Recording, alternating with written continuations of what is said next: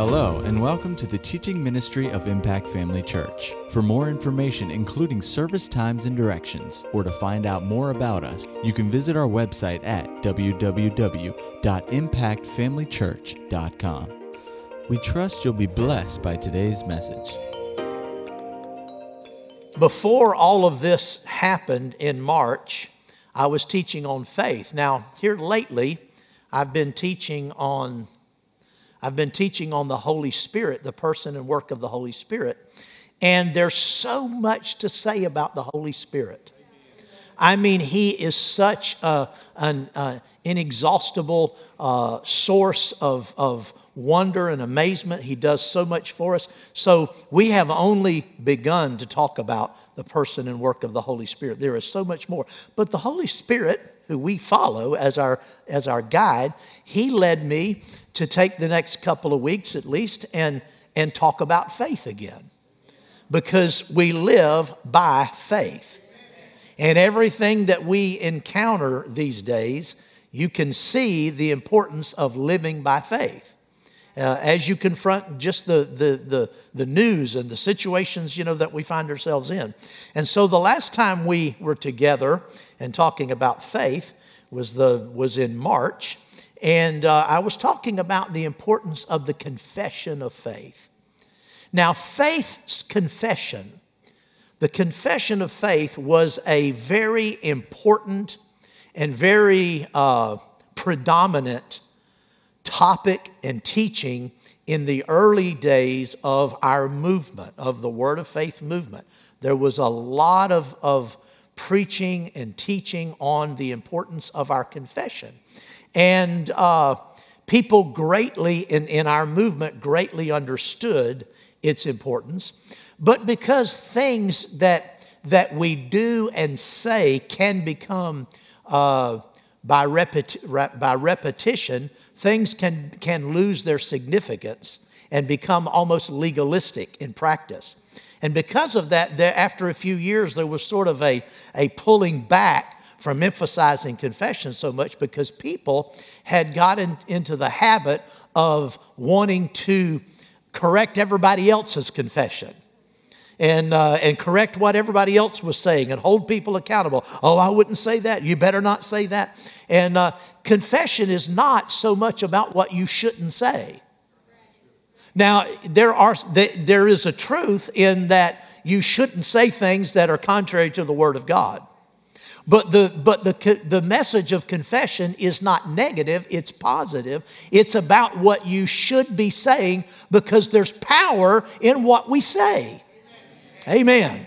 So, with that in mind, we're going to just kind of uh, hit some uh, things that we covered last time, but it has been a few months. I want you to go with me to Hebrews chapter 4. Hebrews chapter 4. Not Hebrews chapter 14, Hebrews chapter 4. Some of you have short memories. The last time I taught on this, I, I invited you to turn to Hebrews chapter 14. There is no 14th chapter of Hebrews. Hebrews chapter 4, verse 14. Hallelujah. Well, we didn't pray before we got started, so let's do that. Father, we thank you for the entrance of your word into our heart today. We know, Father, that your word is alive, it's powerful, it's sharper than any two edged sword. It divides asunder soul and spirit, joint and marrow. It's a discerner of the thoughts and intents of the hearts. Father, we know that there is nothing that your word doesn't lay bare. There's nothing that your word doesn't illuminate and enlighten and expose. So, Father, the, the, there is a searching of your word. And so today, Lord, we submit to the word of God that it would search us and reveal things in us, areas where we can take a step higher in walking with you, uh, areas where we can do better, areas where we can lay some things aside and pick up some things that we should be doing. Father, we expect the word to help us today.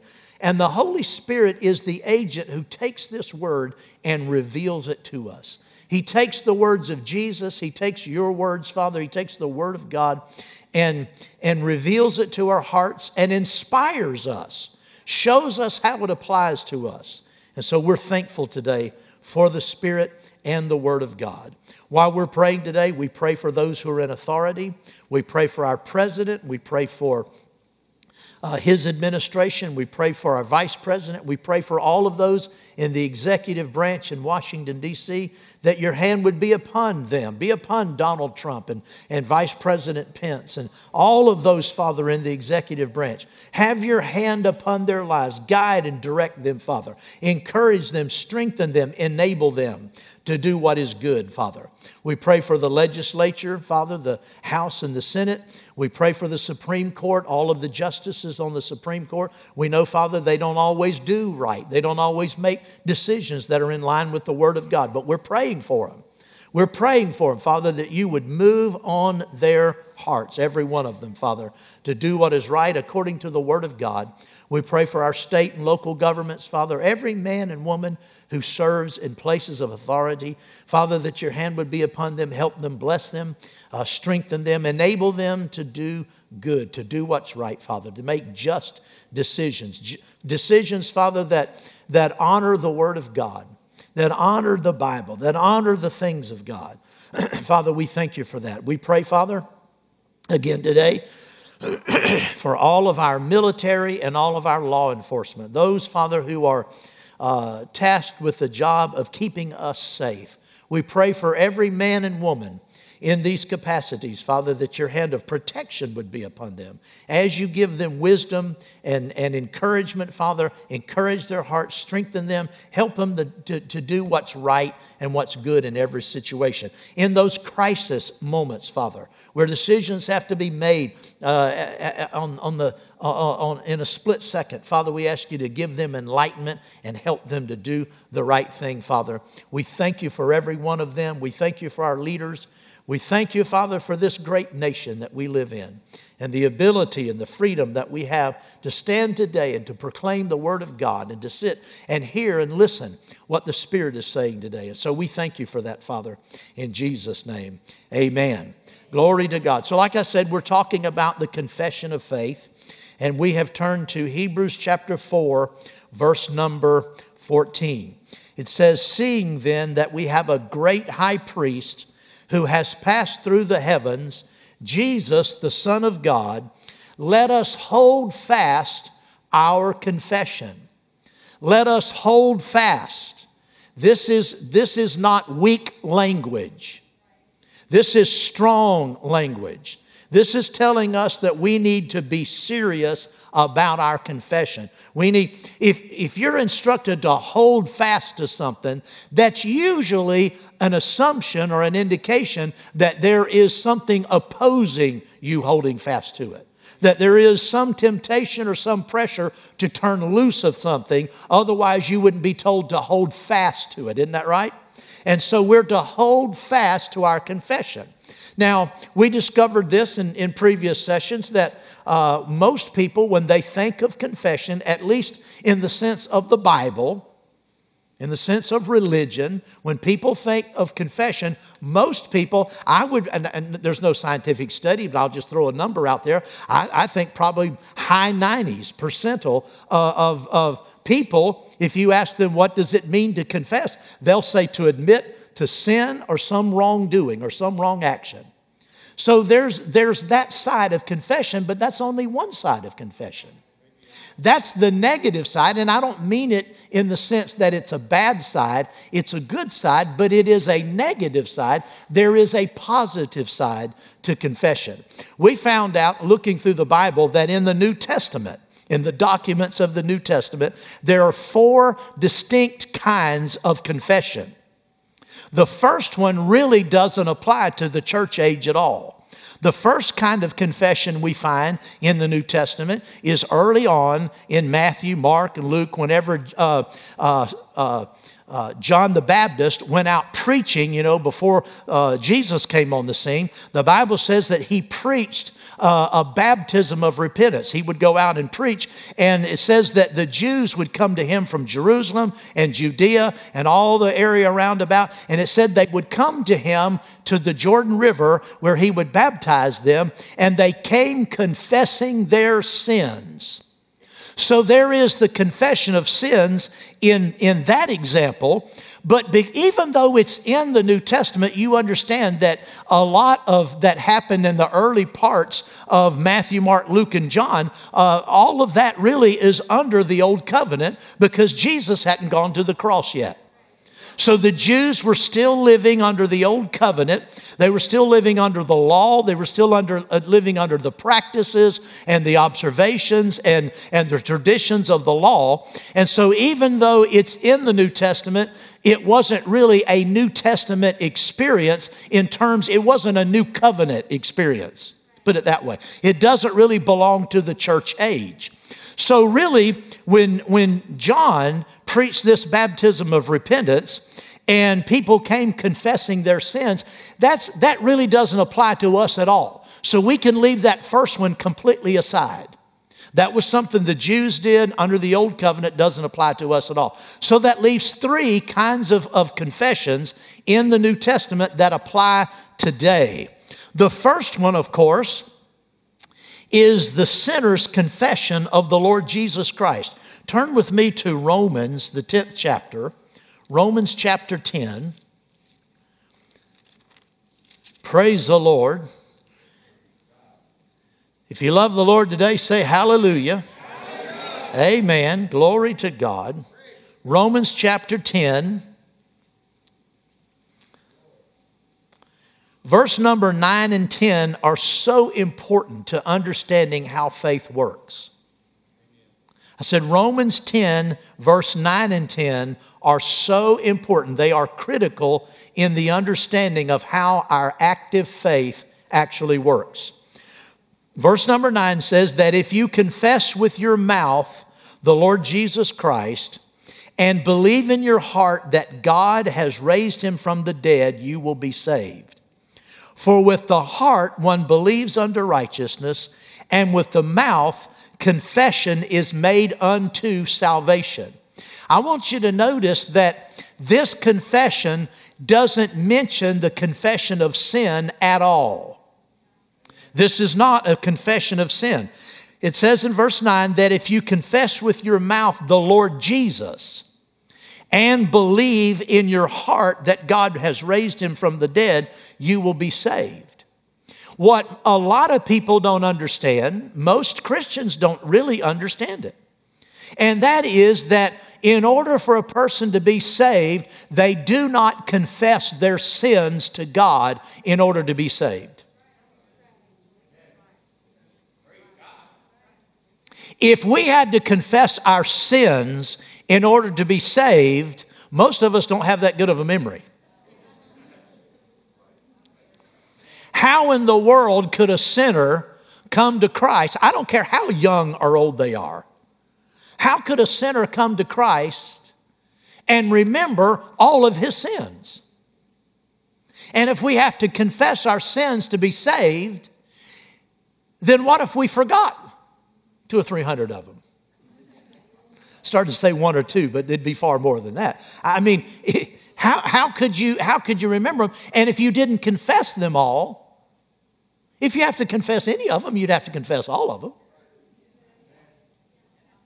And, and in the Bible doesn't teach confessing our sins as a general thing. The Bible teaches the confession of our individual sins. How in the world could a sinner remember all of their sins? Everything they've done basically is sinful. The, the sinner doesn't confess his sins, the, consider, the sinner confesses Christ. Notice again, that if you confess with your mouth the Lord Jesus, so it's the, it's the sinner when he comes to Christ and he believes that Jesus was raised from the dead and all that goes with it. Obviously, you'd have to believe that he is the Son of God. You would have to believe that he died on the cross, that he shed his blood for our redemption. All of that is encompassed because the resurrection is the crowning event, the, the, the, the, the apex of that entire experience where he went to the cross, he died, he was buried, but God raised him from the dead. And the sinner, when he believes that Jesus died for his sin and that God raised him from the dead, he doesn't then go about confessing his sins. He goes about confessing with his mouth that Jesus is Lord of my life. So you see, that's a very positive thing. And again, most Christians don't really understand the significance of it because it hasn't been really taught. So, how in the world have people been saved? People have been saved by believing on the Lord Jesus Christ and then usually praying a sinner's prayer. At some point in that prayer, they say, Lord Jesus. Thank you for saving me, Lord Jesus. I thank you, Lord Jesus. Well, they are calling Jesus their Lord. And that confession of Christ is what, is what clinches a person's salvation. So that's the first kind of confession. Notice it's not a negative confession of something bad or something wrong, it's a positive confession of what God has done. Amen? Then the, the second one of the three, there's only three that, that apply to the New Testament today or that apply to the church today. First is the confession of the Lordship of Jesus. And you know, I, I continue to confess Jesus as Lord. It wasn't a one time thing. It's what got me saved, but I just love to confess His Lordship. I just love to call Him Lord. Glory to God. Amen. So that's an ongoing confession. The second one is the believer's confession of sin whenever he does sin. Turn with me to 1 John. 1 John chapter 1. 1 John chapter 1. Now, there are people today who are alleging, and they are completely 100% wrong. There's not even the there's not even a slightest nuance in this false doctrine that's right. There's nothing about it that's right. And about what I'm about to say. There are people who allege that the first chapter of First John was not written to the church, that it was written to the unsaved, to, to, the, to unbelievers. That is the most ridiculous doctrine or position anybody could take. This entire epistle was written to the church. If, if I was going to write a letter to you and the bulk of the letter was all about you and, and referring to things in your life and experiences we understand, if the letter was clearly written to you, if there was some portion of it that was written to somebody else, don't you think I would address that? Anybody would. This, this epistle was written to the church, every word of it. Now, there are things in the epistles that refer to unsaved people and refer to how people are and what they need to do, but the letters were written to the church. And in 1 John 1 9, it says, If we confess our sins, he is faithful and just to forgive us our, to forgive our sins and to cleanse us from all unrighteousness. So when a so this was written so often people will quote this verse that we just read when they're leading sinners to Christ. They'll say, well, you know, you need to confess your sins. This wasn't written to sinners, it was written to Christians, people who are already saved. You get, again, a person is saved by believing on the Lord Jesus Christ and confessing Jesus as Lord. But after a person is saved, even though we have been set free from sin, we still have the temptations of the flesh to deal with. And because of that, aren't you glad that God made provision for us so that when we do yield to temptation, when we do miss God's best, when we do disobey Him, there is provision for our forgiveness. And so this was written to Christians. He said, If you confess our sins, He is faithful and just to forgive us and to cleanse us from all unrighteousness. Now, in verse 8 and verse 10, verse 8 and verse 10 have to be understood in light of verse number nine. Verse number eight says, well, let's start in verse number seven. If we walk in the light as he is in the light, we have fellowship with one another, and the blood of Jesus Christ, his son, cleanses us from all sin. Now, how in the world could that be written to the unsaved? The unsaved don't walk, they don't walk in the light. They're not in the light. They don't have fellowship with, with Christians in, in, in this sense. This couldn't possibly be sitting, uh, written to the unsaved. Let's start in verse 6. If we say that we have fellowship with him and walk in darkness, we lie and do not practice the truth. If we say that we have fellowship with him and walk in darkness, we lie and do not practice the truth. See, if, you, if you're not walking in the light, if you're not walking in obedience, and you say that everything's okay, you're not telling the truth. He goes on to say, But if we walk in the light as he is in the light, we have fellowship with one another, and the blood of his Son, Christ Jesus, cleanses us from all sin. If we say that we have no sin, we deceive ourselves, and the truth is not in us.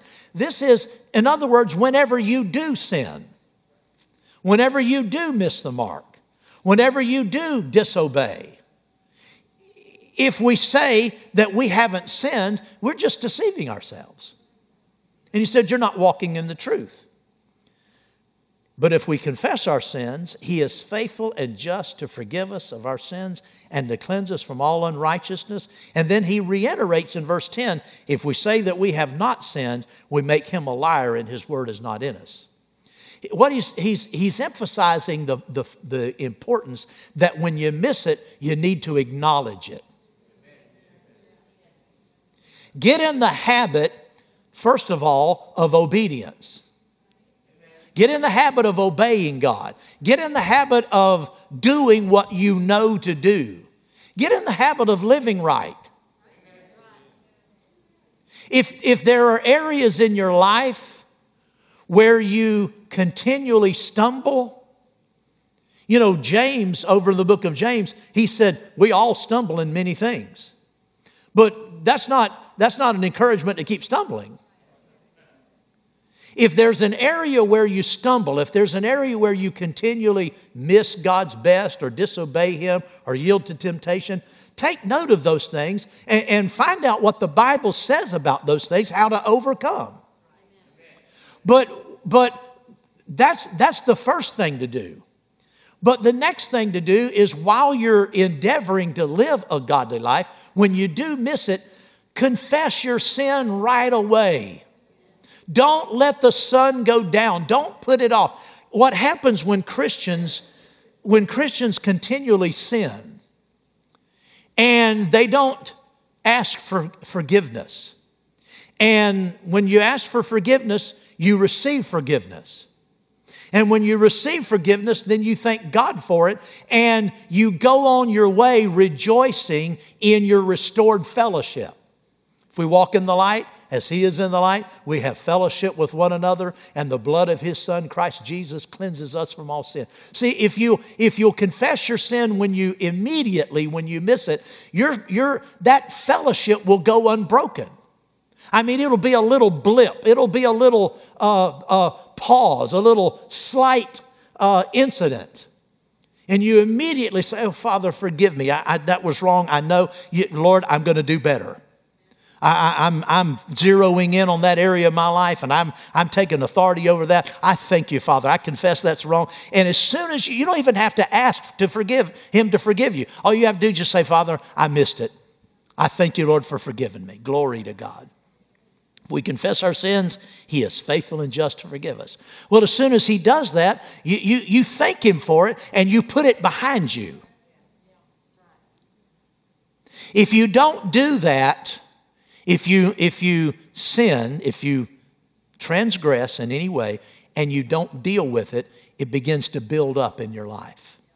A consciousness of sin and, and missing the mark, a consciousness of failure, a consciousness of not measuring up begins to pile up on the inside of you in your conscience.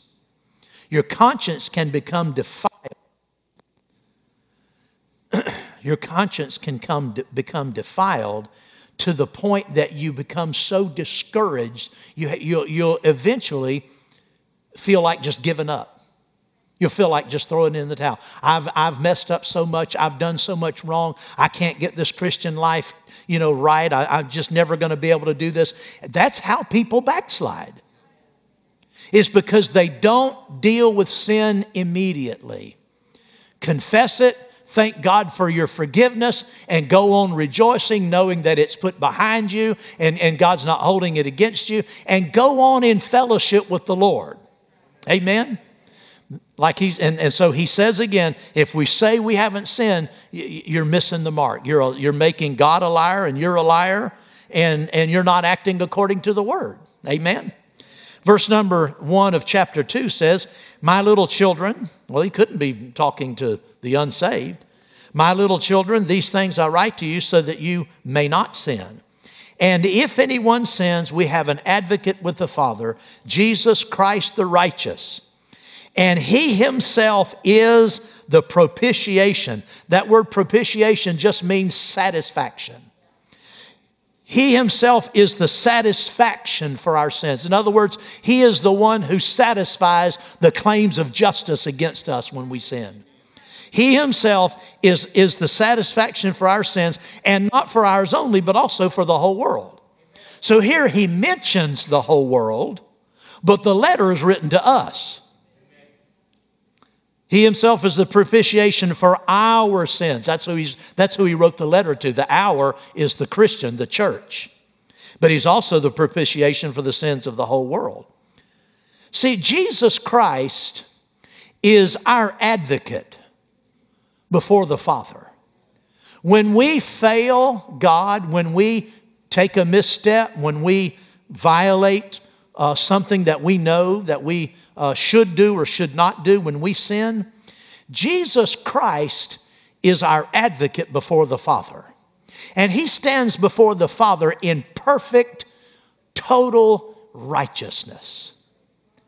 And he doesn't he doesn't deny you when you sin.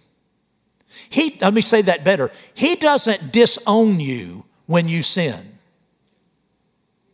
He sta- when you sin, he stands before the Father as your advocate.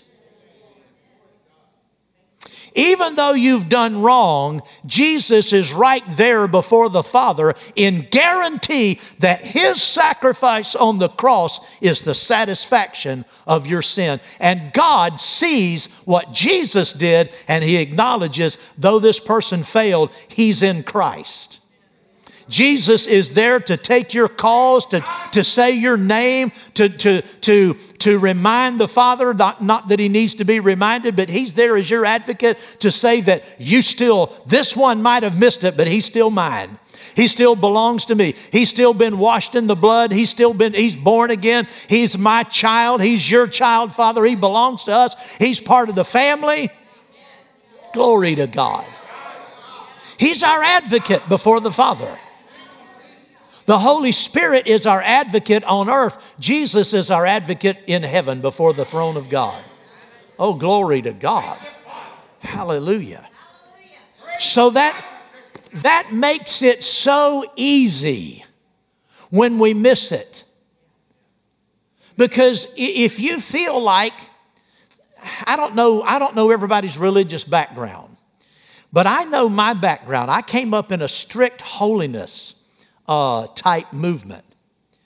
And we had, uh, I guess it was more of an unspoken or, or uh, uh, not a, an, an unofficial idea that when we sinned, that our, our salvation was, was uh, on shaky ground. That it didn't take much, you know, it didn't take much at all, and you need to get saved all over again because you know if you if you if you sinned and and you didn't confess your sin if you died you could go to hell. I mean maybe not over one or two but you get three or four i mean you're on your way to hell. Amen. Well that's not true at all. I said that's not true at all. Well it it that kind of of a legalistic uh, mindset will, will cause you to draw back from God when you sin because you feel like He's angry and that He's judging you and, and that He's disappointed in you. And what you need to understand is God is merciful, He's compassionate. No, He's not happy that you sinned, but He's not angry at you. The Bible says God understands that we are flesh. He understands the weaknesses. Jesus, as our advocate before the Father, says that he, the Bible also says he is our high priest, and he can be touched with the feelings of our weaknesses because in every way we're tempted, he was also tempted. The only difference, he didn't sin, but he understands the temptation. And so he can be a faithful high priest and he can be a faithful advocate. So when you when you understand that, it makes it easy whenever you whenever you have a weak moment. And, and, and listen, the weakness is on us. We don't, we don't just have weakness imposed on us. We have weakness because we get out of the Word, because we get out of fellowship with the Lord. We stop praising Him. We stop praying. We start stop uh, doing the things we know to do. That creates weakness in our life. And in a moment of weakness, self-imposed, self-caused, our own fault, in a moment of weakness, when we sin, we can be assured that God is right there. He's saying, "Come on back. Come on back. Not not come on back in the sense that you're lost, but come to me." Don't run from me, come to me, confessing your sin. And, and, the Bible says that, that He will forgive you, cleanse you. Glory to God. Oh, hallelujah. And it says He cleanses us from all unrighteousness. Well, if He cleanses you from all unrighteousness, there wouldn't be any unrighteousness left. The moment you acknowledge, Father, that wasn't right. What I said to that person wasn't right. How I acted wasn't right. What I did wasn't right. And I acknowledge that. That was wrong. As soon as you do that, your, your, your righteousness is, is your, your unrighteousness is completely vanished. It's completely taken away. Glory to God. You're, and when you understand that, you, like I said, you can go on in fellowship with the Lord day in, day out year in and year out, always maintaining a close fellowship, a close walk with the Lord. And if you'll do that, you'll never backslide. I can promise you, if you'll do what I'm talking about right here, immediately when you do wrong, confess your sin and then acknowledge that you're forgiven. Glory to God, and that, that, that Jesus is your advocate and your righteousness is, is intact. When, when you do that, you will never, ever backslide you couldn't possibly ever backslide. In fact, you'll never even grow cold and indifferent toward the things of God. If you'll do this, you will maintain a sensitivity to God and to His Spirit. You will maintain a tender heart before the Lord. And I tell you, maintaining a tender heart with God is so important. When you maintain a tender heart, it's easy for the Holy Spirit to instruct you and guide you. But when sin begins to build up in your life, unconfessed sin. Now, I'm talking to, to Christians now. I know. I know who I'm talking to. Sin, if it's not, if it's not dealt with, will build up in your life and it causes your heart to be hardened. Not only does it cause you to draw back from the Lord in fear, it hardens your heart, makes it even more difficult for the Holy Spirit to help you.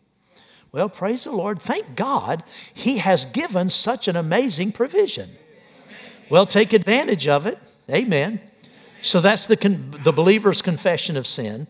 And then the confession of faith, we've already read it. Let's go back and look at it again, Hebrews chapter 4.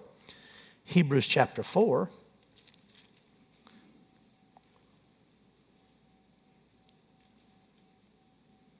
Verse number 14 says, Seeing then that we have a great high priest who has passed through the heavens, Jesus, the Son of God, let us hold fast our confession. Well, you can see right, right easily that this isn't talking about a confession of sin. Because when we confess our sins, scripture we just read, Romans chapter 10, verse 9, if we confess our sins, or, or excuse me, 1 John uh, 1, 1 9, if we confess our sins, he is faithful and just to forgive us of our sins and to cleanse us from all unrighteousness. Well, the Bible teaches us that when God forgives, he forgets. The Bible says our sins and iniquities he will remember no more. Well, if God, if when you confess your sin and God forgives and cleanses you, He puts it out of His mind, out of His memory. He said, I will not remember. Now, you and I don't have always have the ability to do that. I mean, just as soon as you try to not remember something, you'll just start remembering it all day long. Isn't that right? God, when He says, I will not remember it, He doesn't remember it. Well, it's, it's not right for us to remind Him about it because He's chosen not to remember it. So if we maintained, if we held fast to a confession of sin, we'd be constantly uh, fighting against God and against His grace by reminding Him of our sins. Don't remind God of your sins. And certainly don't remind other people of their sins. Amen.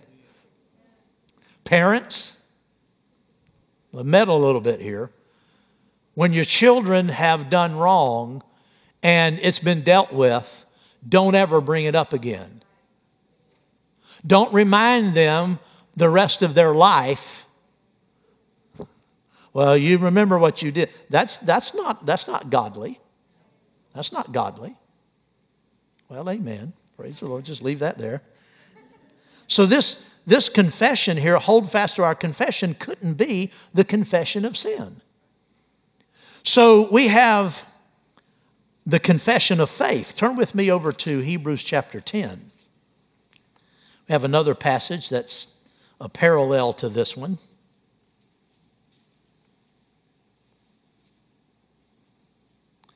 Let's start in verse number 19. Therefore, brethren, having boldness to enter the holiest by the blood of Jesus, by a new and living way which he has consecrated for us through the veil, that is his flesh, and having a high priest over the house of God, let us draw near with a true heart, in full assurance of faith, having our hearts sprinkled or washed from an evil conscience and our bodies washed with pure water. Now, this goes back to what I was just talking about. See, once you confess your sin, you, you, you then draw near with a true heart in full assurance of faith. Because you know that as soon as you confess that, He forgave you and cleansed you, and everything is okay. You can come before the throne of God with absolute confidence. But if you continue to confess your sins, your weaknesses, your failures, all of the times you've disappointed God, if you keep talking about those things and thinking about those things, you will build inside you a sin consciousness, a weakness consciousness, a failure consciousness, and you will not enjoy fellowship with the Lord. But if you'll do what he said in 1 John 1 9, he said we can, we can draw near with a true heart in full assurance of faith having our hearts sprinkled from an evil conscience and our bodies washed with pure, pure water, let us hold fast the confession of our hope without wavering, for he who promised is faithful. Now, it would do you well if you have a newer King James, the older King James says, Let us hold fast the confession of our faith. If you have a newer one, like the New King James or a modern translation, it will say, Let us hold fast the confession of our hope. The reason there's a difference is the, in, in the uh, world of biblical uh, academia, the people who study uh, manuscripts and script, you know, Bible texts and all, thing, all of these things, you do realize that we don't have any original documents of the Bible. None of the original documents exist. They're, they're lost or, you know, or just don't exist anymore. All we have of the various books of the Bible are copies. They're called manuscripts, and they date back, uh, you know, pretty, pretty close to the original source, but we don't have the originals. Some of the New Testament documents date back to the first century. And then there are other parts of the New Testament that the earlier, earliest documents are maybe a, a few centuries uh, later. And those are the earliest manuscripts. Well, in this, in this community of scholars who study these things, they like to, the, the prevailing attitude or the prevailing point of view is the earliest manuscript you can find is the most accurate. And generally, we, would, we, could, we can see the, the, uh, the correctness in that. That makes sense. But because we don't have the original, and somewhere along the line, there was a manuscript that said, Let us hold fast the confession of our faith. There's some evidence that somebody before him, before that manuscript was copied, that somewhere along the line it said, Let us hold fast the confession of our faith. So, in more recent times, scholars have found some earlier manuscripts that say, Let us hold fast the confession of our hope. But really, it's talking about the confession of our faith just like the King James translates it. He said, Let us hold fast the confession of our faith without wavering, for he who promised is faithful. Glory to God. Well, what, it, what is it, what's it talking about when it says hold fast the confession of your faith? Well, again, this is not the confession of sin, this is a confession of what you believe. So you have three kinds of confession that apply to the church age. One is the sinner's confession of the Lord Jesus Christ, that's positive. Then you have the Christian's confession of his sin, that's negative. And then you have the Christian's confession of his faith, that's positive. So two of the, of the three are positive and only one is negative. Now, that doesn't mean that the negative is wrong or bad. It's not, it's absolutely critical. And you've heard me in, in recent times illustrate it this way if you have an automobile, you have a battery, it has a negative post and it has a positive post. If you disconnect either one of those cables, if, you're, if the car's running and you take either one of those cables off, the car's going to stop. If you have either one of those cables off, either the negative or the positive is not connected, you are not going to crank that engine. It takes the negative and the positive working together. Well, when it comes to confession in the Christian's life, we have to have the negative confession of our sin when we need it. We should be, he, he went on to say, remember, First uh, John chapter 2, these things I write to you that you that you will not sin. We're not supposed to be continually sinning. But that negative part is there when we need it. And just like a battery, you have to have the negative or the whole thing uh, uh, is inoperative. Well, our life, our Christian life, won't work if we don't have the confession of sin. But just like with a battery, you have to have that negative side, the pow- but the power is on the positive side. The sparks are on the positive side. Isn't that right? That's where the power is. Well, when it comes to the Christian walk, we have to have the negative part of confession, but the power is in the positive side. The confession of the Lord Jesus Christ, that's a confession of faith in God the confession of our faith when it, when it comes to the things of God, whatever God has said, whatever the promises of God are, whatever He has, has said belongs to us today, what He has made real in our lives, when we continually talk about those things, confess those things, that's where the power lies. Glory to God. Oh, hallelujah. Thank God for the confession of faith. So it's important that we understand that we are to hold fast to the confession of faith. Glory to God. Hallelujah. We're grateful, Father, for, for faith, the principles of faith. We thank you, Lord, for showing us in your word how your faith works. So, faith is not, Father, it's not just some uh, sort of idea out there that we are sort of in the dark and we just have to hope and try and cross our fingers and hope that we get it right. You've told us in your word, you show us exactly how faith works. And that in our words, the confession of our faith, how important that is. How important the confession of our sin is, and then how important the confession of our faith is. Keeping those things in their proper place. Father, is what causes our faith to be robust. It, it enables us, Lord, to lay hold of everything that belongs to us. Thank you for that, Lord. Oh, you're so good. You know, I've been living by faith for many, many years. I've, been, I've studied faith, lived by the principles of faith, but I, am, I never cease to amaze I'm, i never cease to be amazed, is what I'm trying to say, at how wonderful the, the life of faith is and how amazing it is. That, that God would put our, our relationship, His and ours, the relationship that we have with God, that He would put it on the basis of faith. Now, it's His grace that makes it available, but He puts it on the basis of faith. And then there's so much scripture in the New Testament that shows us how this faith life works. Because He wants us to live by faith, He shows us how to do it. And there's so much in the New Testament about it. If, you, if we're not living by faith, it's just nobody's fault but our own.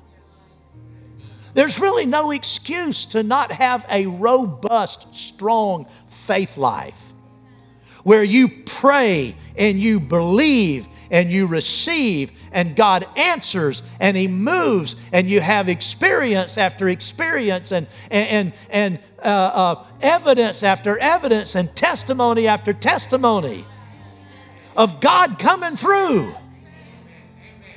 Glory to God. We should not be people who come to church and hear about faith and wonder, oh, I wish I could get that to work for me. No, it's not hard at all. The reason people struggle with faith is because they, they, they operate too much out of the mental realm instead of out of the heart realm. Oh, glory to God. Keep your heart tender before God. Keep your heart tender before Him and, and walk in submission to Him and fellowship with Him. Faith, faith, we know that faith comes by hearing the Word of God. We know where faith comes from. But the, the, the uh, condition of the heart that nurtures faith is, is tenderness with God, having a tender heart with God, fellowship with God. That life of fellowship is the, is the seedbed out of which faith grows strong. You know, if you have, if you have seed in the ground or a plant at home, if the soil's not good, your neighbor can have beautiful whatever the plant is. And you don't, well, there's something, there's something wrong with the soil. You're not putting enough in the soil. Well, fellowship with God, having a tender heart, staying, staying in constant fellowship with Him is the, is the, the soil out of which the, the faith that comes from the Word, it gets in our heart and it grows and, and our life begins to flourish. So stay close to God. Stay close to Him. Oh, hallelujah. Well, praise the Lord. Amen. Glory to God. Hallelujah. Is there anyone here today? I'm looking over the congregation. I really don't see any visitors. Is there anybody here today that has a need in your life?